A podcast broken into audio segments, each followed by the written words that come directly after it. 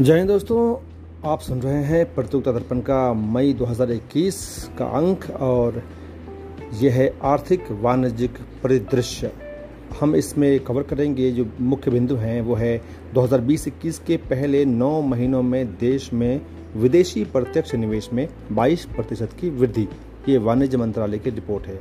और इसके अलावा स्वास्थ्य परियोजनाओं के लिए प्रधानमंत्री स्वास्थ्य सुरक्षा निधि के गठन का निर्णय नेक्स्ट होगा, झांसी में स्ट्रॉबेरी महोत्सव व लखनऊ में गुड़ महोत्सव के आयोजन के पश्चात उत्तर प्रदेश में सिद्धार्थनगर में काला नमक चावल महोत्सव। इसके अलावा नीलामी में संपत्ति फ्लैट खरीदने वाला उपभोक्ता नहीं, दिल्ली राज्य उपभोक्ता आयोग का निर्णय है और विशालकाय मालवाहक पोत स्वेज नहर में फंसने से एक सप्ताह तक नहर में ट्रैफ़िक जाम रहा। इसके अलावा विदेश व्यापार नीति 2015-2020 की समय सीमा में छः माह की एक और वृद्धि और कृषि कानूनों पर सर्वोच्च न्यायालय द्वारा गठित समिति ने अपनी रिपोर्ट सौंपी। इसके अलावा 2021-22 की पहली तिमाही के लिए लघु बचतों पर ब्याज दरों में कोई परिवर्तन नहीं और 2020-21 के दौरान भारत के आरक्षित विदेशी मुद्रा कोष में 101 अरब डॉलर की वृद्धि आरबीआई की रिपोर्ट और अन्य महत्वपूर्ण तथ्य हम इसमें कवर करेंगे। तो चलिए शुरू करते हैं सबसे पहला टॉपिक 2020-21 के पहले नौ महीनों में देश में विदेशी प्रत्यक्ष निवेश में 22 प्रतिशत की वृद्धि वाणिज्य मंत्रालय की रिपोर्ट है। इसके बारे में। तो दोस्तों, इसमें जो मेन बात है, वो है कि किसी भी देश में, विशेषतः विकासशील देश के आर्थिक विकास में, विदेशी प्रत्यक्ष निवेश की महत्वपूर्ण भूमिका होती है, तथा यह नन डेप्ट कैपिटल इनकी गैर ऋण पूंजी का एक प्रमुख स्रोत होता है। केंद्र सरकार के वाणिज्य एवं उद्योग मंत्रालय के अनुसार एफडीआई नीति को निवेशकों के लिए और अधिक अनुकूल बनाने तथा निवेश के रास्ते में आने वाली नीतिगत अड़चनों को दूर करने के लिए लगातार कदम सरकार द्वारा उठाया जा रहा है। पिछले साढ़े छह वर्षों में इस विदेश, इस दिशा में उठाए गए कदमों का ही यह परिणाम है कि देश में एफडीआई प्रवाह लगातार रिकॉर्ड स्तर पर बढ़ता जा रहा है। मंत्रालय की 4 मार्च 2021 की विज्ञप्ति में जो बताया गया है पॉइंट्स, उसमें से जो मेन पॉइंट्स है, चार पॉइंट्स है जो मैं आपके सामने प्रस्तुत कर रहा हूँ। अप्रैल से दिसंबर 2020 यानी कि 2020-21 के पहले नौ महीनों के दौरान कुल सड़सठ दशमलव पाँच चार अरब डॉलर का एफडीआई देश में आया। यह अब तक किसी भी वित्तीय वर्ष के पहले नौ महीनों में आए एफडीआई से अधिक है। अगला पॉइंट है, विज्ञप्ति के अनुसार 2019-20 के पहले नौ महीनों में देश में एफडीआई का अंतर प्रवाह पचपन दशमलव एक चार अरब डॉलर रहा था। इस प्रकार पूर्व वर्ष की समान अवधि की तुलना में 2020-21 के पहले नौ महीनों में एफडीआई अंतर प्रवाह में 22 प्रतिशत की वृद्धि हुई। तीसरा पॉइंट है, वाणिज्य एवं उद्योग मंत्रालय के आंकड़ों के अनुसार 2020-21 के पहले नौ महीनों के दौरान इक्विटी के ज़रिए आने वाले एफडीआई में 40 प्रतिशत की वृद्धि हुई है, यानी कि शेयर्स के ज़रिए। अप्रैल दिसंबर 2019 के दौरान इक्विटी के ज़रिए देश में एफडीआई का अंतर प्रवाह छत्तीस दशमलव सात सात अरब डॉलर था, जो अप्रैल दिसंबर 2020 के दौरान इक्यावन दशमलव चार सात अरब डॉलर रहा। और रिपोर्ट के अंतिम पॉइंट है, जो है कि मंत्रालय के इन आंकड़ों के अनुसार 2020-21 के तीसरी तिमाही, यानी कि अक्टूबर दिसंबर 2020 के दौरान ही एफ़ डी आई अंतर प्रवाह छब्बीस दशमलव एक छः अरब डॉलर रहा है, जो पूर्व वर्ष की समान अवधि की तुलना में सैंतीस प्रतिशत अधिक है। दोस्तों, अगला टॉपिक है स्वास्थ्य परियोजनाओं के लिए प्रधानमंत्री स्वास्थ्य सुरक्षा निधि के गठन का निर्णय। स्वास्थ्य एवं परिवार कल्याण मंत्रालय की महत्वपूर्ण स्वास्थ्य परियोजनाओं के लिए एक single non lapsable reserve fund उपलब्ध कराने के लिए प्रधानमंत्री स्वास्थ्य सुरक्षा निधि का गठन सरकार द्वारा किया जाएगा। इसके लिए केंद्रीय मंत्रालय मंत्रिमंडल की 9 मार्च 2021 की बैठक में मंजूरी प्रदान की गई है। इस निधि का वित्तीय स्वास्थ्य एवं शिक्षा उपकर इनके हेल्थ एंड एजुकेशन सेस से प्राप्त होने वाले राजस्व से किया जाएगा। स्वास्थ्य एवं शिक्षा उपकर से प्राप्त राशि में जो स्वास्थ्य का अंश P M S S N में भेजा जाएगा, इस निधि का इस्तेमाल स्वास्थ्य एवं परिवार कल्याण मंत्रालय के निम्नलिखित महत्वपूर्ण योजनाओं में किया जाएगा। वो योजनाएँ हैं आयुष्मान भारत प्रधानमंत्री जन आरोग्य योजना, आयुष्मान भारत स्वास्थ्य एवं देखभाल केंद्र राष्ट्रीय स्वास्थ्य मिशन, प्रधानमंत्री स्वास्थ्य सुरक्षा योजना और कोई भी अन्य भावी कार्यक्रम योजना जिसका लक्ष्य सतत विकास, लक्ष्यों की दिशा में प्रगति हासिल करना और राष्ट्रीय स्वास्थ्य नीति 2017 के तहत तय लक्ष्यों को प्राप्त करना होगा। अगला टॉपिक है, झांसी में स्ट्रॉबेरी महोत्सव व लखनऊ में गुड़ महोत्सव के आयोजन के पश्चात उत्तर प्रदेश में सिद्धार्थनगर में काला नमक चावल महोत्सव। दोस्तों, झांसी में स्ट्रॉबेरी महोत्सव व लखनऊ में गुड़ महोत्सव, जग्गरी फेस्टिवल के सफल आयोजन के बाद उत्तर प्रदेश के सिद्धार्थ नगर ज़िले में 13 से 15 मार्च 2021 को काला नमक चावल महोत्सव आयोजित किया गया। इसका उद्घाटन मुख्यमंत्री योगी आदित्यनाथ ने वीडियो कॉन्फ्रेंसिंग के ज़रिए किया था। इस महोत्सव का आयोजन one district one product ODOP के तहत चयनित उत्पादों को बढ़ावा देकर किसानों के लिए आय के नए अवसर सृजित करना तथा आत्मनिर्भर भारत अभियान व लोकल फॉर वोकल को बल प्रदान करना था। काला नमक, चावल, सिद्धार्थ नगर सहित पूर्वी उत्तर प्रदेश के गोरखपुर, देवरिया, बस्ती, बहराइच, गोंडा, शिवकाशी, महाराजगंज, कुशीनगर व संत कबीर नगर आदि जिलों का वन डिस्ट्रिक्ट वन प्रोडक्ट है। इसे बुद्ध चावल भी कहा जाता है। अगला पॉइंट है कि नीलामी में संपत्ति या फ्लैट खरीदने वाला उपभोक्ता नहीं है। ये दिल्ली राज्य उपभोक्ता आयोग का निर्णय है। दिल्ली के राज्य उपभोक्ता आयोग ने एक मामले के सुनवाई के पश्चात ये स्पष्टीकरण 27 मार्च 2021 को दिया है कि किसी बिल्डर से कोई फ्लैट या संपत्ति खरीदने वाला व्यक्ति तो उपभोक्ता की श्रेणी में आता है किंतु किसी नीलामी में फ्लैट या संपत्ति खरीदने वाले व्यक्ति को उपभोक्ता नहीं माना जा सकता। ऐसी संपत्ति की खरीद से लेकर उठे किसी विवाद को राज्य अथवा राष्ट्रीय उपभोक्ता आयोग में नहीं सुना जाएगा। नीलामी में खरीदे गए एक फ्लैट का कब्जा न मिलने पर एक महिला द्वारा इसकी शिकायत उपभोक्ता आयोग में की गई थी। इस मामले में सुनवाई के पश्चात दिल्ली राज्य उपभोक्ता आयोग ने इसे उपभोक्ता मानने से इनकार किया तथा मामले को डेप्थ रिकवरी ट्रिब्यूनल में ले जाने को कहा। अगला टॉपिक है, विशाल काय मालवाहक पोत स्वेज नहर में फंसने से एक सप्ताह तक नहर में ट्रैफ़िक जाम रहा। भूमध्य सागर को लाल सागर से जोड़ने वाली मिस्र की ऐतिहासिक स्वेज नहर में एक विशाल काय मालवाहक पोत एवर गिवन एवर गिवन तिरछा फंस जाने से एक सप्ताह तक नहर में जाम की स्थिति बनी रही। 400 मीटर लंबे इस पोत के नहर में तिरछा फंस जाने से विश्व के इस व्यस्तम जल मार्ग में पोतों का आवागमन रुक गया। जापान की एक शिल्प बिल्डिंग, शिप बिल्डिंग कंपनी के स्वामित्व वाले इस पोर्ट का लीज पर संचालन ताइवान की कंपनी द्वारा किया जा रहा है। एम वी एवर गिवन नाम का पनामा में पंजीकृत लगभग 400 मीटर लंबा यह पोत विश्व के सबसे बड़े मालवाहक पोतों में गिना जाता है। हज़ारों कंटेनरों से लदा यह पोत मलेशिया से नीदरलैंड्स के लिए अपनी समुद्री यात्रा के दौरान 23 मार्च 2021 को लाल सागर से नहर में प्रवेश के बाद बीच में ही तिरछा फंस गया था, जिससे इसके पीछे आ रहे 400 से अधिक पोत अटक गए।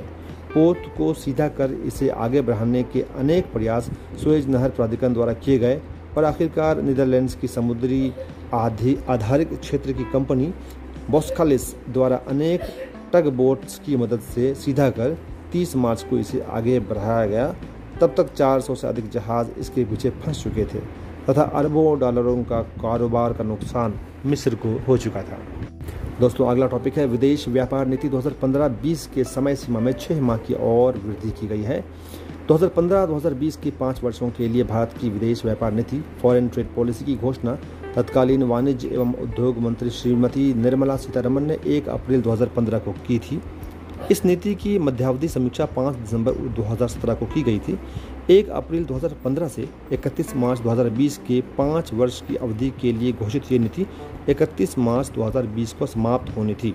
किंतु कोरोना वायरस के संक्रमण के बीच अनेक राष्ट्रव्यापी प्रतिबंधों के चलते इस नीति को कुछ एक संशोधन के साथ एक वर्ष के लिए आगे बढ़ा दिया गया था। कोविड 19 जनित परिस्थितियों के जारी रहने के कारण 2015-20 के लिए घोषित विदेश व्यापार नीति, जो 31 मार्च 2021 तक वैध थी की समय सीमा में छह माह की पुनः वृद्धि करते हुए इसे 30 सितंबर 2021 तक के लिए बढ़ा दिया गया है। अगला टॉपिक है, कृषि कानूनों पर सर्वोच्च न्यायालय द्वारा अपनी समिति ने अपनी रिपोर्ट सौंपी है। गठित समिति ने सितंबर 2020 में पारित किए गए तीन कृषि कानूनों पर किसानों की आपत्तियों पर विचार के लिए सर्वोच्च न्यायालय द्वारा जनवरी 2021 में गठित तीन सदस्यीय समिति ने अपनी रिपोर्ट 19 मार्च 2021 को शीर्ष अदालत को सौंप दी है। 12 जनवरी को गठित इस समिति की पहली बैठक 19 जनवरी 2021 को हुई थी। इस मामले में आगे की सुनवाई के लिए 5 अप्रैल की तिथि सर्वोच्च न्यायालय में निर्धारित है। कृषि कानूनों के मामले में किसान संगठनों की याचिका पर सुनवाई के दौरान सरकार व किसानों की वार्ता में गतिरोध की समाप्ति के लिए सर्वोच्च न्यायालय ने एक आदेश द्वारा इन कानूनों के अमल पर अगले आदेश तक रोक 12 जनवरी 2021 को आरोपित की थी, तथा किसानों व सरकार का पक्ष सुनकर सिफारिश देने के लिए चार सदस्यीय समिति का गठन किया था। समिति में भारतीय किसान यूनियन व all India Kisan coordination committee के अध्यक्ष भूपिंदर सिंह मान वो महाराष्ट्र के कृषि शंतकारी संगठन के अध्यक्ष अनिल धनवत के अतिरिक्त दो कृषि अर्थशास्त्रियों, South Asia food policy research institute के निदेशक डॉक्टर प्रमोद जोशी व commission for agricultural cost and price के पूर्व अध्यक्ष अशोक गुलाटी को इसमें शामिल किया गया था। सभी पक्षों से बात करके दो माह में अपनी रिपोर्ट सौंपने को, समिति को शीर्ष अदालत ने कहा था। समिति के एक सदस्य भूपेंद्र सिंह मान ने स्वयं को किसान आंदोलन का समर्थक बताते हुए दो दिन बाद ही समिति से खुद को अलग कर लिया था। दोस्तों, अगला टॉपिक है 2021-22 की पहली तिमाही के लिए लघु बजटों पर ब्याज दरों में कोई परिवर्तन नहीं। मुख्यतः डाकघरों के माध्यम से की जाने वाली लघु बचतों पर ब्याज दरों में 2021-22 की पहली तिमाही के लिए ब्याज दरों में कोई परिवर्तन नहीं किया गया है, जिससे ये ब्याज दरें वही बरकरार हैं। जो 2020-21 की अंतिम तिमाही में थी। यह ब्याज दरें असल में एक अप्रैल 2020 से ही लागू हैं और 2020-21 के बाद की सभी तिमाहियों में इनमें कोई परिवर्तन नहीं किया गया था। मेन पॉइंट जो है वो ये है कि एक अप्रैल 2021 से डाकघर बचत खातों पर वार्षिक ब्याज की दर चार प्रतिशत बरकरार रहेगी। वरिष्ठ नागरिक बचत योजना पर यह सात दशमलव चार प्रतिशत बरकरार रहेगी। राष्ट्रीय बचत पत्रों पर ये 6.8 प्रतिशत और पब्लिक प्रोविडेंट फंड पर सात दशमलव एक प्रतिशत रहेगी। मासिक आय लेखा योजना पर ब्याज दर छः दशमलव छः प्रतिशत रहेगी और किसान विकास पत्रों पर ये जो है सिक्स पॉइंट नाइन प्रतिशत बरकरार रहेगी। इसके अलावा बालिकाओं के लिए बचत योजना सुकन्या समृद्धि खातों पर देय ब्याज दर सात दशमलव छः प्रतिशत है और पाँच वर्षीय आवृत्ति जमा इनके रिकरिंग डिपॉजिट खातों पर पाँच दशमलव आठ प्रतिशत रहेगा। एक वर्षीय, दो वर्षीय और तीन वर्षीय सावधि जमाओं पर देय ब्याज पाँच दशमलव पाँच प्रतिशत तथा पाँच वर्षीय सावधि जमाओं, इनके फिक्स डिपॉजिट पर ये सिक्स दशमलव सात प्रतिशत सालाना बनी रहेगी। अगला पॉइंट है हमारा 2020-21 के दौरान भारत के आरक्षित विदेशी मुद्रा कोष में 101 अरब डॉलर की वृद्धि, ये आरबीआई की रिपोर्ट है कि कोविड 19 महामारी से प्रभावित वित्तीय वर्ष 2020-21 में भारत के विदेशी मुद्रा कोष में एक सौ एक दशमलव चार सात आठ अरब डॉलर की वृद्धि वर्ष के दौरान दर्ज की गई है। भारतीय रिज़र्व बैंक की 2 अप्रैल 2021 की विज्ञप्ति के अनुसार 2020-21 के अंतिम सप्ताह में भारत के आरक्षित विदेशी मुद्रा कोष पाँच सौ उनासी five seven nine point two eight five अरब डॉलर के थे। एक वर्ष पूर्व मार्च 2020 के अंतिम सप्ताह की तुलना में ये एक सौ एक दशमलव चार सात आठ अरब डॉलर अधिक थे। इस प्रकार 2020-21 के दौरान 21 प्रतिशत से अधिक की वृद्धि विदेशी मुद्रा कोष में हुई है। यह आपके लिए मेन पॉइंट के 21 प्रतिशत की अधिक वृद्धि हुई है। कोष में इस वृद्धि के कारणों में पाउंड यूरो व अन्य मुद्राओं के डॉलर के साथ विनिमय दर में होने वाले उतार चढ़ाव के कारण कोषों का पुनर्मूल्यांकन भी शामिल है। क्योंकि विदेशी मुद्रा कोष का मूल्यांकन डॉलर मूल्य में ही किया जाता है और आप जानते हैं कि डॉलर का भी रेट गिरा था।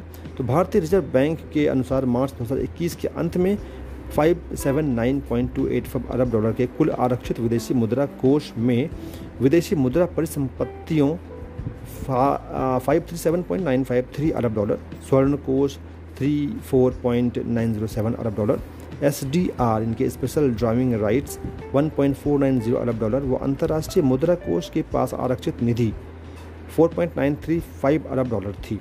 26 मार्च 2021 की स्थिति है ये।